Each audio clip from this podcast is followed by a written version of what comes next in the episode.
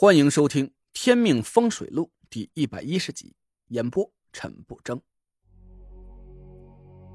顾清河把脸紧紧的贴在我的后背上，颤抖着哭起来：“哥，我的心好疼，我好难受，我要爸爸。”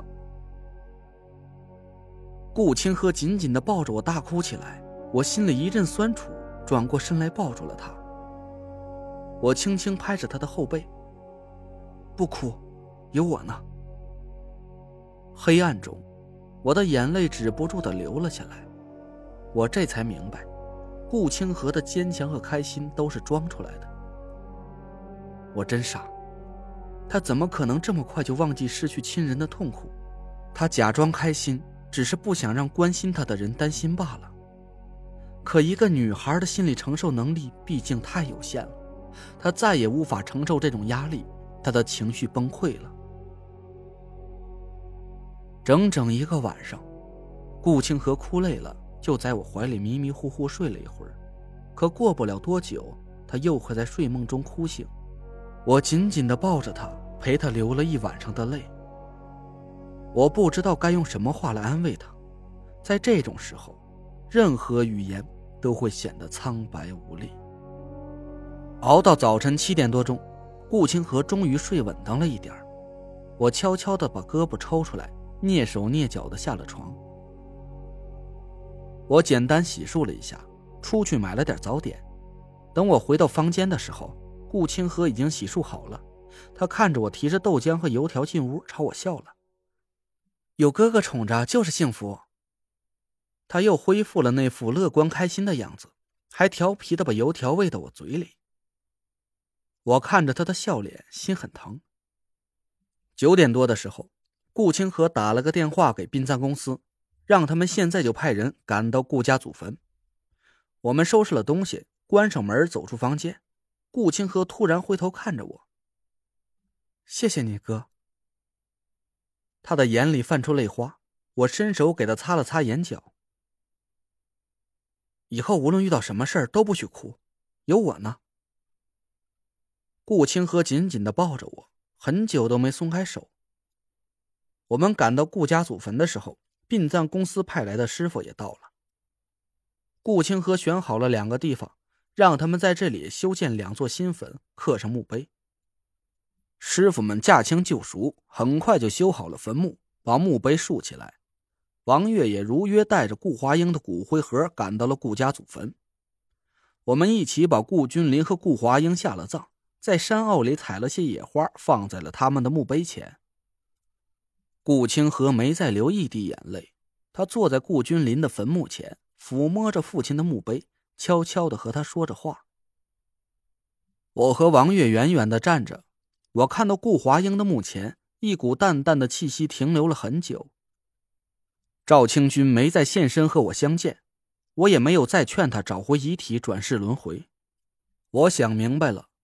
也许他的遗体失去了顾华英的照顾，正在某个地方慢慢腐烂消失，这就意味着他失去了转世轮回的最后一次机会。可是对赵清军来说，这已经不重要了。还有什么事儿能比一个人穷尽一生去守护自己最珍爱的人更加幸福呢？他和顾华英之间也许不是爱情。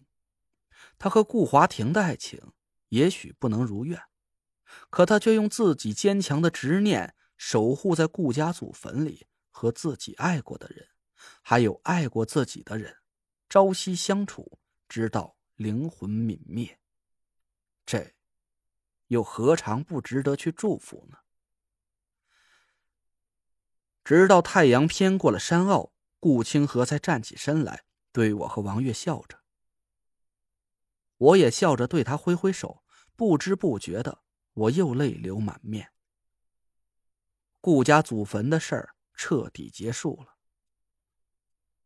回到中州之后，王月急着赶回去办案，我谢过了他，请他有时间去家里吃饭。王月爽朗的点头：“好，等我忙完手头的案子，一定去祸害你家的鸡。”这句话歧义十足。给我闹了个大红脸，王月却不以为意，挥挥手和我们告别而去。顾清河坏笑的看着我：“哥，这漂亮巡捕小姐姐是什么情况？我可要去汇报给我嫂子了。”我吓得赶紧是语无伦次的给他解释了半天。顾清河哈哈大笑起来：“行了，我逗你的，我信你，你对田慧文啊真的是没有二心，不然昨晚……”顾清河停住了嘴，我突然想到，我们昨天晚上互相抱着睡了一夜，而且都只裹着一条薄薄的浴巾。我吭哧了半天，这这昨晚的事儿就别告诉慧文了。顾清河的脸红了一下，沉默了一会儿，他突然又挑起皮来：“那你打算给我多少封口费啊？我不管，你要做饭给我吃。”要吃好多好多好多好吃的才会忘记这件事儿。要是我吃的不高兴，哼哼。顾清河用威胁的眼光看着我，我看了他半天，笑了。他的眼神清澈而纯净，这次他是彻底放下了心结，不再纠结于顾君临的逝去。那个乐观又开朗的顾清河终于回来了。回到小院田慧文迎了出来。他看着我，眼睛里流露出一丝温柔。回来了，累了吧？我抱着他，轻轻吻着他的头发，不累。我们静静的站在院子里，互相拥抱着，几只大公鸡围在我们身边，咯咯咯的叫个不停。我在家里休息了几天，我去医院看了蒋亮，这家伙真是比个牛犊子还壮实，才没几天的时间。已经能下地蹦的了。蒋亮的媳妇儿温柔的笑着，给我递过来一杯水。谢谢嫂子。叫我苏晨就好了。哪能啊，嫂子就是嫂子，是吧，亮哥？蒋亮笑得堆起一脸褶子，大光头是油光锃亮。你喜欢叫什么就叫什么，不过我跟您说啊，这句“嫂子”是最好听的，我喜欢。我们笑了起来。我把蒋亮给我打的二十万分了一半给蒋亮。蒋亮还是那副来者不拒的性格。苏晨悄悄给他使了个眼色，轻轻摇摇头。我假装不高兴：“嫂子，你这就把我当外人了。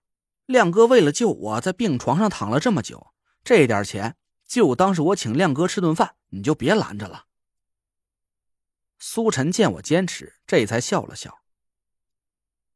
那是你们老爷们的事儿，我才懒得管。